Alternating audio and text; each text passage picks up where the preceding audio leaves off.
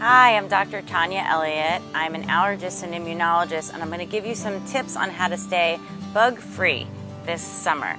So, everyone should use a personal insect repellent. Nowadays, with mosquitoes carrying things like Zika virus and ticks carrying Lyme disease, it's really important that we make sure that we stay protected. But sometimes it can be confusing, so I'm going to break that down for you. For example, if you're going out and you're going to be hiking and in the woods, I would go with the cutter backwoods option.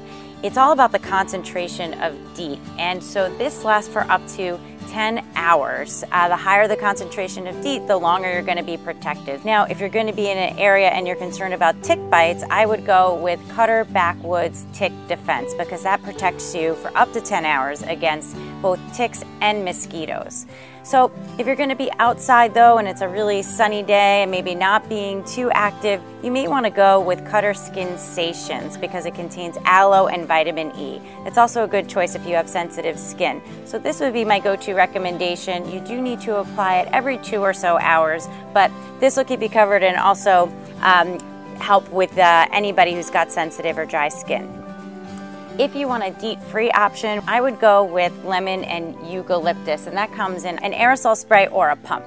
So the difference between the types of application, if you've got an aerosol spray, you want to hold it about 6 to 12 inches from you and you want to just do a gentle mist and remember it's really not about the quantity or how much you put on, but you do want to make sure that you get an even application on your skin. So after you use the aerosol spray, you want to just take your hands and rub on any of the skin exposed area to make sure that you've got an even application. The alternative is the pump spray where you can just spray directly into your hands and then rub it on your body. And remember, if you're going to be getting wet, you may want to reapply. If you need more information, you can go to cutterinsectrepellents.com.